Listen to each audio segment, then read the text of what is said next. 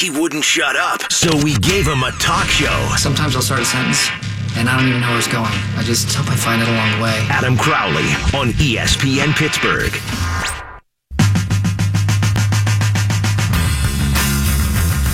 The Pirates lost three out of four to the San Diego Padres, and I'm not even really sure how. How many balls did San Diego misplay?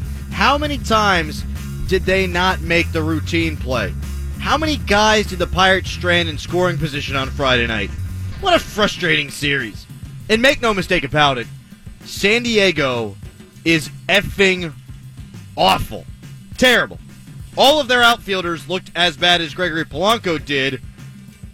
That's not good because Gregory Polanco was atrocious. The Pirates let a great opportunity slip through their fingers. I said they should go 7 and 2 in their stretch against bad teams and set themselves up to go 30 and 19 for a tough part of their schedule. Well, they've gone 3 and 3 against the Cupcakes. Yikes. The Reds are up next. If you sweep them, you're fine. Two out of three, and they haven't taken advantage of the gift that the schedule makers gave them. You might or might not realize it, but the Pirates season is teetering right now. I'm not being dramatic. They're a game and a half behind the Brewers. They need to make some hay against these bad teams. You found the Crowley Show where your mom listens, and you should too. 412-922-2874 is the number to call, or you can join the cast of dozens and follow me on Twitter at underscore Adam Crowley. We're live at the Bamboo Bar outside of the North Park Clubhouse in Cranberry. I made it in on time this time. Did not go to the wrong location. Reason we're here is we're giving away a trip to St. Louis to see the Bucks play the Cards. It is the Budweiser NL Central Tour. You come on out here to Cranberry, find Alex. He's the sexy guy in the Adidas Raptors t-shirt, and you can sign up at the iPad right behind him. Gregory Polanco might have to sit out for a day or two. I just caught one of my show notes out of midair like I'm Harry Potter. Show note was the golden snitch. The problem is that Marte's out, so it makes it just that much harder to sit Gregory Polanco down. Polanco misplayed a ball in the outfield. He was awful at the plate, swinging through everything, and the few times he made contact was on pop ups. Not good he was just not good enough and has not really been good enough this season. His OPS is sitting just below that 800 mark. It would be the highest of his career, but the way he started the season out, you expected more from Gregory Polanco. The one thing I won't entertain, though, is this the thought of Austin Meadows being Gregory Polanco while Gregory Polanco sits on the bench when Starling Marte comes back. It ain't going to happen. Austin Meadows has played exactly a couple of games at the major league level. Meanwhile, Gregory Polanco leads the Pirates in home runs. He's also making $5.5 million this year, and, well, we know how the Pirates are going to deal with that. Good to see Josh Harrison back in the lineup. He looks like he's 100%. Huge, massive, large series against the Reds starting tomorrow. How about the Golden Knights? Can you remember anything more improbable in all of sports? The Miracle on Ice was obviously a huge upset, but it was one game. Giants Patriots in 2007 was a huge upset, but it was one game. Jets Colts in Super Bowl three was a huge upset, but again, it was one game. Butler got to the finals two years in a row in college basketball. That was an upset, but Brad Stevens is a damn good coach, as we all well now know. They also didn't win anything. And teams make surprise runs all the time in that tournament. 13 and 9 was shocking, but again, it was one game. Does anyone have an example when something like this happened? I can't think of one, and I'm asking at 412-922-2874. Leicester City in the Premier League is the closest example, but that was across the pond, and we don't give a damn about what's going on across the pond unless one of our women is marrying one of their princes. Fleury, Perron, Neal, Reaves, Engelland. They were all one time Penguins. I liked all those guys except for Neal. He was a douche. But I'm rooting for Vegas. For Fleury as much as the story. But the story's insane. McNabb and Schmidt were on the ice for Vegas at the end of the game when they were killing it off the other night. McNabb and Schmidt. I mean, come on. A lot of these guys are good players, but so many of them were has-beens and never lived up to the hype or their potential. Anybody who's intelligent shouldn't question the fact that the Penguins did the right thing in the expansion draft. Matt Murray was the goaltender getting mobbed on the ice during each of the Penguins' back to back Stanley Cup runs. He made the saves against New York, against Washington, Tampa, San Jose in 2016. He made the saves against Ottawa and Nashville in 2017. When the expansion draft rolled around, Matt Murray was 23 years old. His save percentage in the playoffs was 928. Marc Andre Fleury only had one playoff run that saw him post a higher mark than Murray's career number, and that was in 2008. The Penguins could only protect one goaltender. Matt Murray was the guy who could win now and win in the future. Marc Andre Fleury is the guy who could just win now. It was a slam dunk decision, one that was made without a second thought by Jim Rutherford. And even if there wasn't an expansion draft, the marriage was going to end here in Pittsburgh. It had to. Fleury deserved to be a number one goaltender. Meanwhile, so did Matt Murray. Marc Andre and Matt were friends. Things worked out far better here than they would have in other places. Hell, look at what's going on with Ben and Mason Rudolph. Rudolph ain't taking his job, yet Ben's acting like a petulant child. The Fleury Murray relationship was a good one, but both guys deserved to start, and it was going to be a problem under the cap anyhow. Think of all the guys the Penguins lost this offseason when they saved the $2 million, that was the difference between Marc Andre Fleury and Matt Murray's salary. Ron Hainsey, gone. Chris Kunitz, gone. Matt Cullen, Trevor Daley, Nick Bonino all walked away in the offseason. This after the Penguins saved money against the cap. It needed to happen. It was an inevitability. It was always going to happen. Not to mention, just because Fleury is the clearly better goaltender today doesn't mean that he was the better goalie when the decision was made. Now, I said last year during the playoffs that Murray was better than Fleury had ever been. Fleury's athleticism is always more fun to watch than the stoic Murray, but Murray's numbers through the last year were better. Murray's career regular season save percentage is higher, as is his playoff save percentage. Murray had a damn 937 save percentage last year in the playoffs. Fleury never did that until this season. Never in his Penguins career. Not close, in fact. Murray had a 923 save percentage in his first year in the playoffs. Fleury ever only did that twice in his Penguins career. And one time the Penguins were still eliminated in five games. Murray had two seasons in the league that his save percentage has been 923 or above. Marc Andre Fleury did not have one until this year. Again, Jim Rutherford, slam dunk, did the right thing. And the good thing about the expansion draft is that it actually made it so it wasn't as messy as it certainly could have been. If you want to blame the NHL GMs for effing it up, that's fine, but you can't lump Jim Rutherford into that category. How about Dale Tallon, the GM for the Florida Panthers? He gave up Jonathan Marchessault and made sure that they took Marchessault by giving up Reilly Smith. We're really good at revisionist history. And we're really good at seeing what we want to see. Confirmation bias, that sort of thing. Ryan Reaves last night scored his first goal as a Vegas Golden Knight. He wasn't even playing when the playoffs began. But now that the Brassard trade was a total flop in some people's eyes because Reaves made a difference. However small, he still made a difference in their ascension to the Cup final. There are Penguins fans coming out of the woodwork who are pissed about Fleury. I had to talk one of them off the ledge on Facebook. There are Penguins fans mad about the Reaves trade and how they used him when he was a Penguin. Just because something works out for one team doesn't mean that it was the wrong decision for the other team.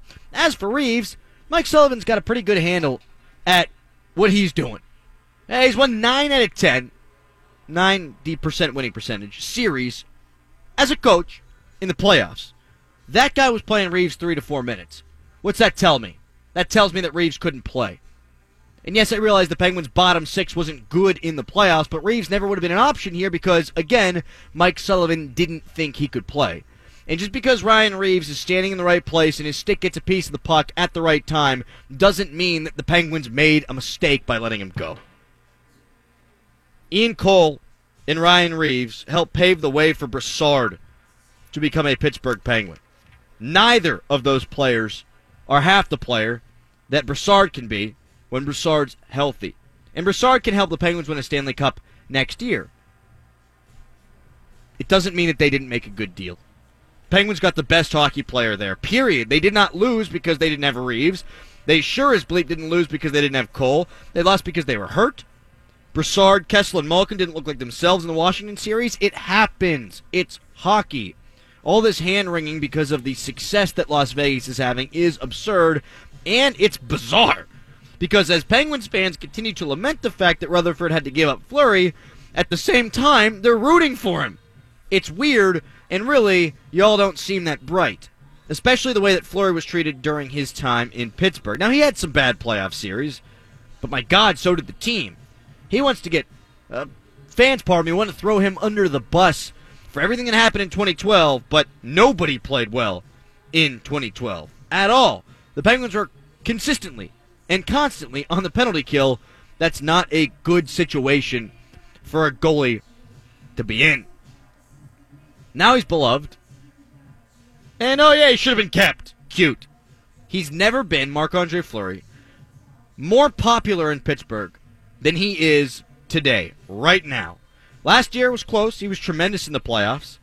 But I always defended him against his haters because he was a great player and wrongly was blamed, much like Murray was at times this year.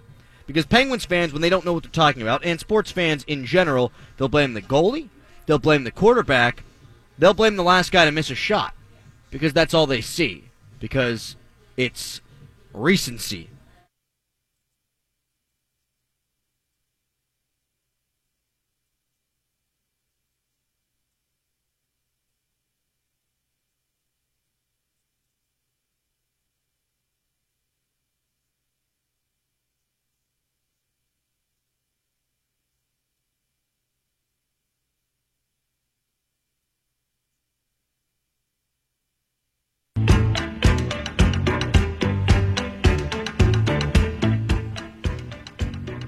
The Vegas Golden Knights are in the Stanley Cup final, and the Pittsburgh Penguins are not, which means that Marc Andre Fleury is in the Stanley Cup final, and Matt Murray is not, which means that Penguins fans are acting a fool right now on social media. And guys, come on. Jim Rutherford made the right decision at the time. Right now, Marc Andre Fleury is the better player, but last season, last offseason, at the time of the move, it wasn't the best decision for the Pittsburgh Penguins because Matt Murray was the better player. Joining us now to talk about the Vegas Golden Knights from ESPN, it is Emily Kaplan. Emily, thank you so much for taking the time to join us today. It's my pleasure. I was uh, in Winnipeg all day, so this might be my highlight. I'm kidding. I'm kidding. But I will tell you, today is apocalyptic in uh, Winnipeg. It's apparently Victoria Day. Everything is closed, including the Tim Hortons. So I'm assuming everyone's just inside in mourning. Wow, that is awful, uh, especially given their hockey team's recent loss. I'd imagine that they'd want to be out at the bars or uh, doing something to cope, and, well, not really possible, I guess. Uh, as for the other side of that coin, Vegas, I don't really have a question, Emily, so much as I have a comment, which is Vegas, what the hell? I think that's what everybody in the NHL is saying. And I do love what Jon Cooper, the coach of the Lightning, said today before their Eastern Conference Finals game. He was like, look, this isn't a Cinderella story. It's a success story. And I'm sorry for the background sound. I am just now getting to the airport. Um, but I think that's the way to view it. And it's like, look, the NHL did set them up better than any other expansion team in the past. But George McPhee and the team he built there really exploited the system and they did everything right. And credit to go to them. Yeah, no doubt about that. And I do wonder if the next time the NHL expands, whether it's in Seattle or wherever, if they're going to have similar rules. I think it's a great thing for the league that they have now a fan base that's going to be engaged, You'd think, for a little while, given the success that the uh, uh, Golden Knights had so early. Yeah, and I can answer that question for you. It is 98% inevitability that the NHL will expand to 32 teams, and Seattle will be that team. They've already gone ahead and got their ticket drive, and they're ahead of where Vegas was. And Gary Bettman has said time and time again, as we reporters have asked him, they will get the same exact expansion format. The only difference I see is I think teams are going to be savvier about it. They just weren't used to it, and they're making all these side deals and overthinking it. And I just think poor Seattle because look, you're not probably going to surprise everyone like the Golden Knights did. Yeah, no, uh, that is not going to happen. Uh, it's still shocking to me that this has happened, and you're right about the side deals. Uh, the Penguins had to ship over a second round pick to ensure that Marc Andre Fleury would get taken by George McPhee and the Golden Knights, and a lot of that went on. Reilly Smith wound up getting shipped so that Marchessault would wind up on the roster. How's that look for uh, the Florida Panthers now? But uh, I think that this is the best thing that could happen for the league. Uh, how do the general managers feel? How do other owners feel about this team uh, having the success that they're having right now? Sure. Well, I don't think they're happy with the fact that a team came into the first year and just made it look easy because that's kind of just fooling all of them, saying, "Look, how come you guys can do it to their own fan bases?" At the same time, I think they understand it's good for the sport of hockey, right? We're always battling exposure in this sport. We we need more people to pay attention. How many random people on the street are talking about the Golden Knights? A ton. And the other part about this is a Bill Foley paid five hundred million dollars. That money was split between all of the GMs and owners. Like think about it, that's a big cash flow for each team, and that's why they're not really complaining about the expansion format. And B, you look at so many times the NHL has tried to expand to non-traditional areas. I'm thinking of places like Carolina and Atlanta and Florida, minus the Lightning, who've done a good job in that community. Uh, Arizona is another example, and they've struggled. And here in Vegas, you know, we thought they were going to have to market to out-of-town fans. Like if the Detroit Red Wings were in town, they're going to have to have Detroit people living in Vegas go. Well, no, they've got a ton of tour um, locals at the game, and they do this thing during the games where they're like cheer if you're a tourist, and a couple people cheer, and then they say cheer if you're a local, and the place goes absolutely bonkers, and that's huge. It is, and it's definitely not expected from that standpoint. Emily Kaplan from ESPN joining us here on the Crowley Show. Uh, as for the team itself, has Marc Andre Fleury done enough that, barring a collapse, this is a guy who should win the Conn Smythe Trophy either way, whether their team wins or lo- loses? honestly, I think we're at that point, right? I mean, he's just above and beyond any other candidate at this point. I mean, Mark Scheifele was probably closest to him because he had a ridiculous amount of goals, but he he stifled Mark Scheifele at the last four games. So uh, I do think that he is your Conn Smythe front runner, uh, no matter what happens, um, even if they lose. Who else on Vegas? I guess this is probably not the right question. Is playing above expectations? I suppose they all are, but what has it been? Who has carried them other than Marc Andre Fleury to this point? Well, I'll just tell you one player who I think exemplifies their success, and part of it is me just being really knee deep in his story because I've got a feature story coming out on him this week. But uh, William Karlsson, who's their first line center, and he's a perfect example because look, this kid was dumped by two teams in his first three years in the league. He was most recently with the Columbus Blue Jackets, and Tortorella just thought of him as a bottom six forward. He's like, look, you're good defensively, you can kill penalties, but I don't see you anything more than that. So they got rid of him in the expansion draft, and here he comes to Vegas. Gerard Gallant's like, I'll give you a role in the top line. Let's see what you can do. And he's been insane. He scored 43 goals chasing Alex Ovechkin after scoring only six last year. He creates so many opportunities for his line mates like Jonathan Marchessault and Reilly Smith, who have also been terrific. And I think he just kind of exemplifies what everybody on this team is, and they're just all players who needed a new opportunity.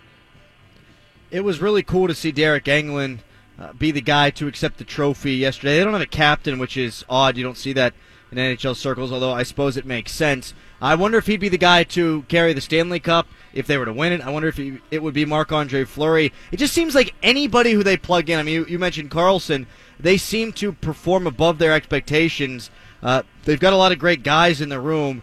Uh, I don't. Again, I really don't have a question. I'm just in awe, Emily. I'm in awe. I'm in awe too, and I mean, someone that Pittsburghers are pretty familiar with from his play last year is Ryan Reaves. Like, how about that? Right. He was kind of confused by the fact that the Penguins even picked him up. He's like, they never carried a player like me. I, I don't know. I wasn't really playing a ton of minutes. I mean, there was a handful of games he played less than four minutes for Pittsburgh. He comes there, they give him a slightly larger role, and he scores a gosh darn game winner last night. It was insane. Who's a better matchup for Vegas? Who do you think they'd rather play? That's a great question. Uh, I think they might want to play the Capitals. They're such a fast team. Uh, and, and I think the Lightning can probably have, I think they have the manpower, especially with their defensive corps, to slow them down. Um, that's not to say to discount these Capitals, but I, I just think the Lightning overall are a deeper team. Yeah, I think so too. And with the way Vegas plays structurally and with their speed, I think they're going to give either team uh, a run for their money. Uh, I'm done doubting them. I, I said whenever they got uh, two wins away from the Stanley Cup final that I was finally going to say, okay, they can do this thing. Uh, now I might as well just bet everything on them. Uh, who do you think's going to come out of that series uh, between Tampa and Washington? You know what? every single series this year. I bet I, I've predicted against the Golden Knights. I did not bet. I predicted. Um, and I, I looked foolish after every single round. I am getting a ton of people in my Twitter feed posting the article previewing the Jet series where I said the Jet depth will prove too much for the Golden Knights, which is just an old takes exposed from like two weeks ago. So um, I'm not going to play that fool again. I, I think I have to finally get on the bandwagon and pick the Knights. Yeah, uh, that's. Uh, I mean, I think a lot of people are in your uh, same shoes, Emily. Uh, that they they doubted them, and for good reason. I I mean, you look at the lineup, and they, I mean they've got good players, but I thought Winnipeg was the better team. I thought Winnipeg had the home ice advantage. I thought Winnipeg's uh, goaltender Hellebuyck was playing good hockey, and well, it just doesn't matter. Uh, as for Washington and Tampa, you like the Capitals to come back and, and tie this thing up tonight, or do you think it's time for the Lightning? It's tough. I think no matter what, I do see the Lightning prevailing just because I think that this goes home for Game Seven. They're they're going to close it out.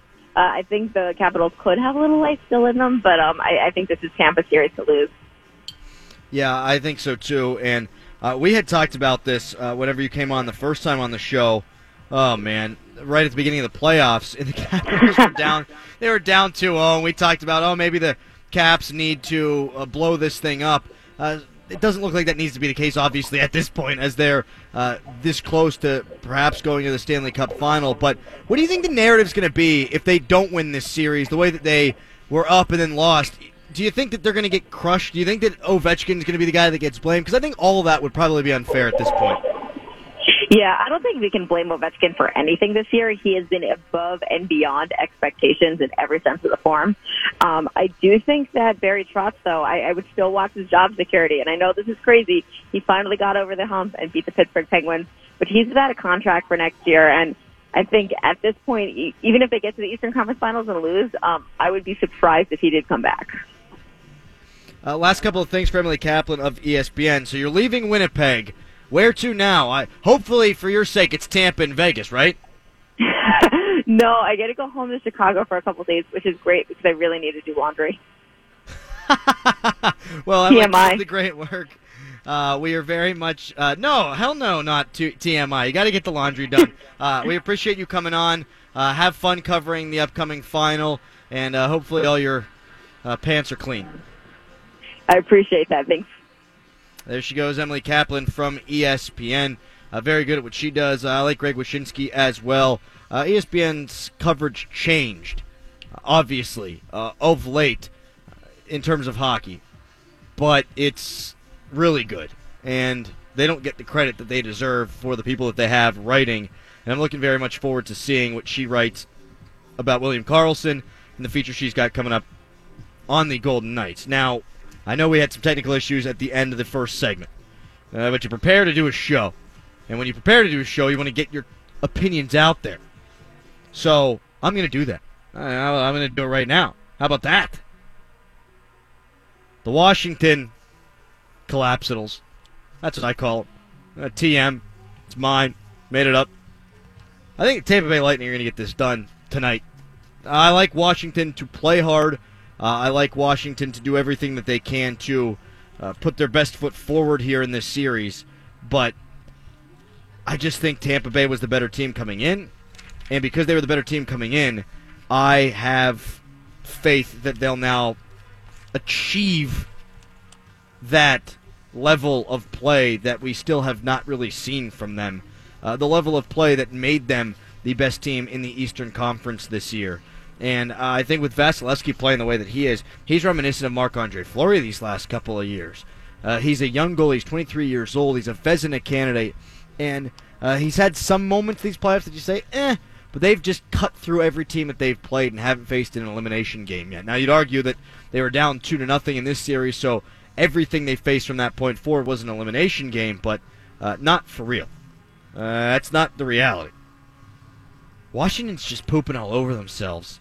They're just doing exactly what they always do. They could still win the series. But this is why I said it was stupid when people were saying they could play freely that the Penguins monkey got off their back. It's hockey. There are too many narratives. Tampa's good, Washington's good, but it would be typical Capitals fashion to watch this team blow the 2 0 lead Oh, they finally did it. They finally slayed the Penguins. They're finally there. They're finally the hockey team that we all thought they were going to be in the Ovechkin era, and then all of a sudden. Here's one thing I don't want to see happen, though. I don't want to see Alexander Ovechkin get ripped. Uh, I don't want to see Alexander Ovechkin be the scapegoat here. It's not his fault. It's not Braden Holtby's fault. We've talked about it a lot. Braden Holtby has not been awful in the playoffs for the Capitals. He just hasn't. He's been a player who's given up one more goal than he should give up every time he goes out there. And that's not good enough, but it's not like he's Bobrovsky, who's pooing all over himself. It's not like he's Marc Andre Fleury from 2012 through 2014, where he had save percentages in the 800s. No, this is a guy who's had a 930 save percentage in the playoffs in his career. He just hasn't been able to get it done. Uh, Ovechkin, point per game player in the playoffs. The team just hasn't been able to get it done. It's not about those guys. Uh, it's not about them underachieving. It's about the team underachieving around the great play of a couple of great players. Kuznetsov hadn't been there the last couple of years. Uh, you just haven't seen any of the other players. John Carlson's been pretty good. Oshie's been pretty good. But outside of that, bottom six was bad.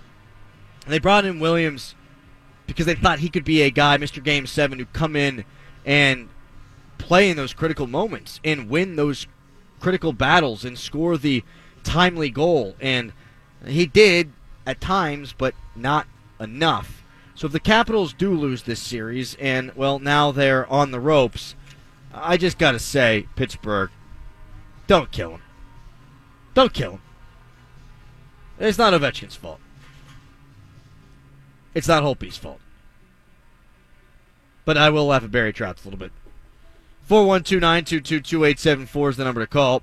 Tweet me at underscore Adam Crowley. Braden does. He said he's not surprised by the cheese teases anymore. Always great, though. Are they supposed to be surprising? I think they're supposed to be funny. They don't need to be surprising. I tried to throw a curveball in the middle there, but eh, what's that really matter? Coming up next, an arousing edition of Around the Bags. That's right, not rousing, in a rousing edition of Around the Bags, and the story of a Primanti's locally where, well, somebody wanted to cry in some fries. It's the Crowley Show. I just saved hundreds of dollars by switching to Geico. I feel like a whole new person.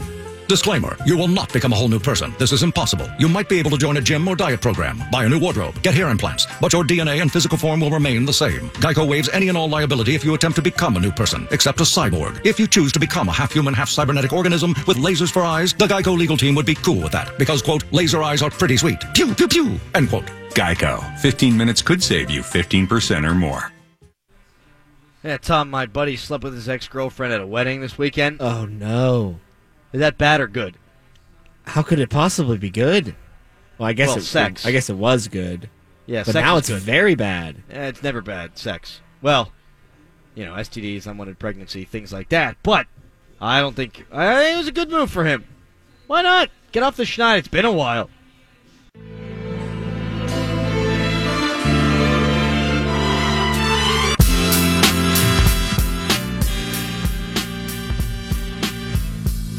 We're at the North Park Lounge, baby.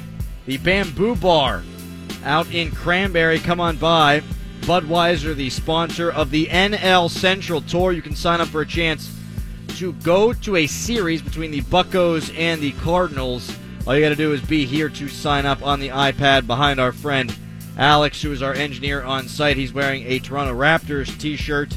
Uh, he's also grizzled, and he's just a, a very sexy man. So get out here, hang out with him, and hang out with us and Budweiser, and sign up for a chance to watch the Pirates get swept by the Cardinals. What'd I say? I didn't mean to say that. That's Freudian. No, they're to get swept. Uh, the Pirates been struggling in these four game series, too. Uh, they've got a terrible record whenever they play a team more than three games for whatever freaking reason. I think that's BS. I don't think that matters at all. It's not the fact that the Pirates played the Padres four times. That's not why they lost. They lost because they stunk. That's it. And they stunk against the Phillies, and they stunk against the Nationals. Eh, it doesn't matter. It's a four game series. We'll get to the Pirates in a few minutes when we go around the bags. But before we get to that, did you guys see the order? What is it? Uber Eats app that was online that's being posted around on the Twitter webs. Uh, it is viral at this present moment. It's a guy who requested a Primanti sandwich be delivered to his house, and he wrote instructions. Just ruin me with fries, man. Straight up. The girl I like's been playing me. She's sleeping with two other security guards over at Ruby. I'm miserable. I'm drinking this handle of Canadian Club. I'm trying to get her face out of my head. All this fat bastard is asking for is to just bleep me up with fries so I can drink and eat my troubles away. Thank you and have an awesome evening. 18 bucks to get ruined by fries. That's a little pricey for Primanti sandwich these days. Also, that girl gets around. A couple of security guards? Like, move on up, get a cop. Eh, you gonna screw bouncers? Security guard? Eh, go be with a cop. FBI. Step it up. I don't blame her for cheating on this guy, though. Eh, big fat guy. Eating Primanti sandwiches. Tom, have you ever had to bury your head in a Primanti sandwich due to a breakup? Uh, due to a breakup, no, but I ha- I have just buried my head into a Primanti sandwich for fun and for to eat it. Oh, this is just this is just pure enjoy- yeah, yeah. enjoyment. This is just yes? how I enjoy the sandwich. Yes. Okay. Okay, very good. And you have ruined yourself with fries? Oh, multiple times I've ruined myself with fries to the point where I can't even get up from the booth. They they literally need to call somebody in to help me get up and get me home. When my wife broke up with me back in college, before we wound up getting back together and then getting married, I gained 40 pounds. And that's because I was ruining myself with all kinds of food and alcohol. But mostly alcohol and not at all food. In fact, I really learned how many calories that alcohol had. I didn't know. It was like water. That's not the case. It was bad. It was not good. If I was alone, I wanted to be with people. If I was with people, I wanted to be alone, and whiskey was my best friend. You think those are enough details, Tom? Maybe I stop now? Yeah, you can move on. Yeah, probably just leave it. It's time for Around the Bags. It's time to go around the bags with the biggest D bag on the Pittsburgh airwaves, Adam Crowley. It's pretty safe to assume that Prince Harry got to First base. On his wedding night. The Pirates are three and three during the stretch where I wanted to see them go seven and two. So so much for that. That is 500 baseball against ass teams like the White Sox and the Padres. Now the Bucs go to Cincy to take on the Reds. It's a series I'd love to see them get a sweep, and in fact, I think that's the bare minimum. Going five and four against that group's just not good enough. And if they win two out of three against Cincinnati, that's what they'll wound up having done. Uh, and I said this before the stretch. Going five and four, sleeping with these bad teams means you are a bad team. Now the Pirates are going to lose some games you don't want them to. Every team does, but this one hurts their credibility because people were treating them like actual contenders. I can't overstate how much I think this Cincinnati series is huge in terms of contention and huge in terms of perception of this baseball team. People were ready to buy in. Maybe not going to the games just yet, but people were buying in.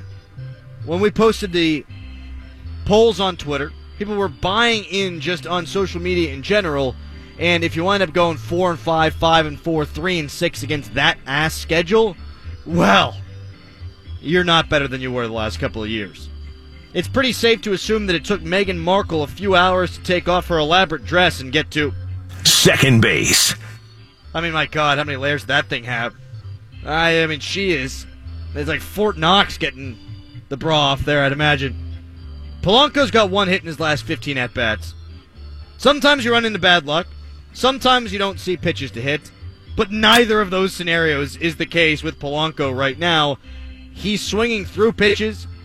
He swung through a bunch that were in the strike zone yesterday.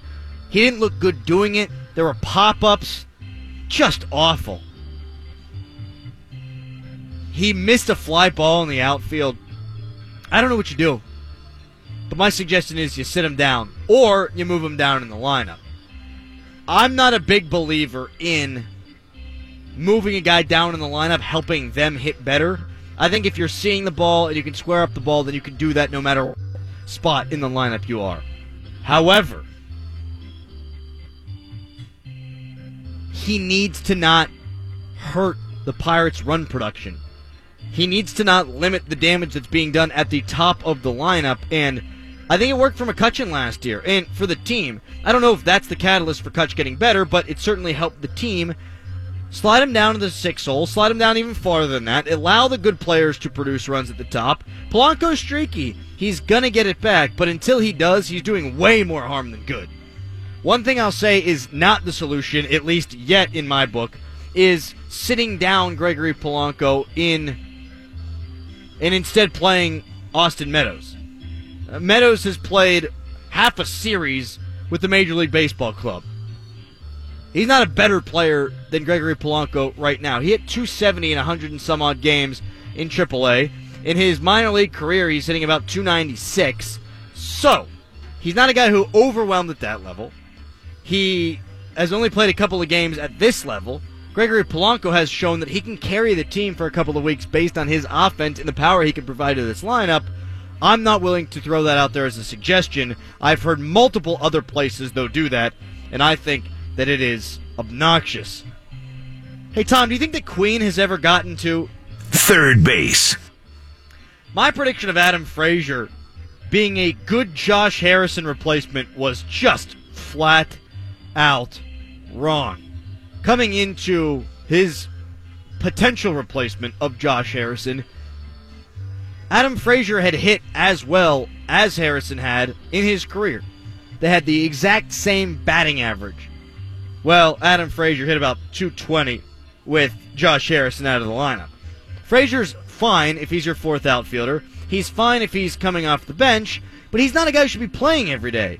Harrison should be. Harrison's a huge spark to that lineup. He's not a great on base guy, but he's more than serviceable. He'll play good defense at second base, and yesterday he was their best player. Three for three with a sac fly. They should have won the game. Wasn't his fault that they didn't. When Marte comes back, we should see the most optimum lineup we've really seen this season for the Bucs, and I would imagine that we will, in fact, see Austin Meadows get sent down. Markle's dad stayed in the States because he'd rather be Going for home. I didn't set that up well. Then watching his daughter's wedding. But it didn't happen because he's a big fat slob. How about Meadows, though? Made some nice plays in center field. Also hit 455 at the plate in his first work in the majors, including a Gwen Stefani shot. A no doubter. That's terrible. Kid's got game, though. He still needs to season a little bit more, I think, in the minor leagues. And Kingham, same kind of thing.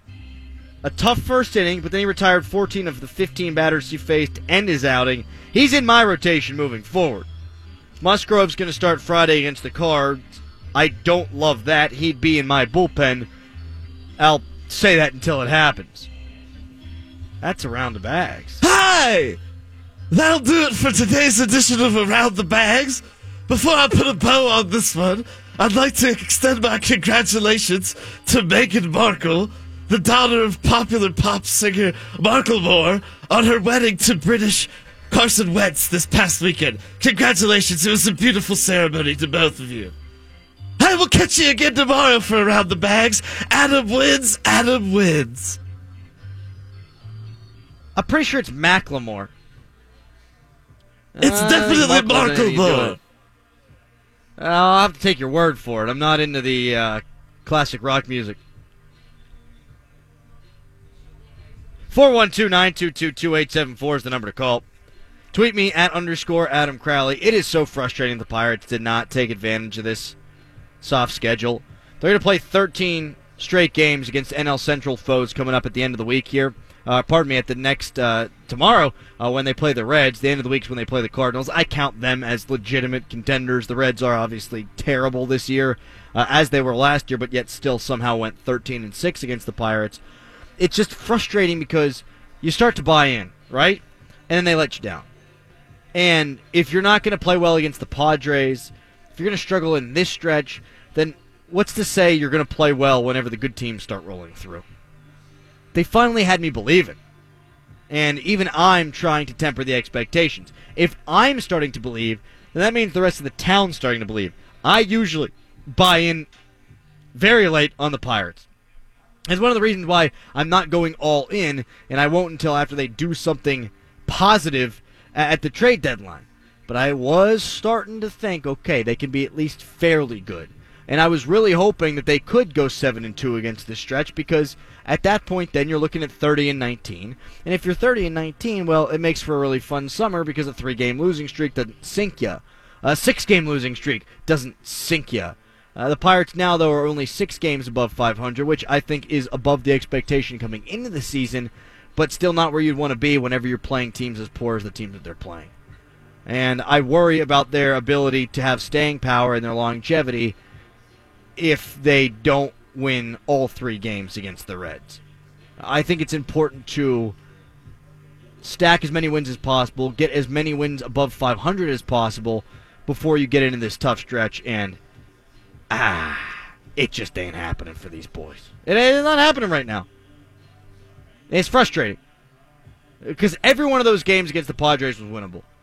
Every one of them. The first game, they were two for 15 with runners in scoring position. Yesterday, they claw their way back. They're leading by a run, going to the ninth. Their best pitcher's on the mound. The only guy in the damn bullpen that I trust, and he does not get it done. They fought back in each of the last three games and weren't able to win the games. And if you go two and two, I feel a little bit better because you win two out of three against the Reds. You're six and three, and you're looking at nine games over 500 going into that tough stretch. Well, now you win two out of three because you lose three out of four, and well, you are going to be seven games over 500 and much closer to your season prediction coming in, much closer to mediocrity, and much farther away from having an opportunity to contend for that wild card spot. Coming up next, all expansion teams should be good. Uh, I don't know why any league would not attempt to help their expansion teams the way the NHL did. We'll get into that, and Marc Andre Fleury is playing the best hockey of his career. It is the Crowley Show. How about Meadows, though? Made some nice plays in center field. Also hit 455 at the plate in his first work in the majors, including a Gwen Stefani shot. A no doubter. That's terrible.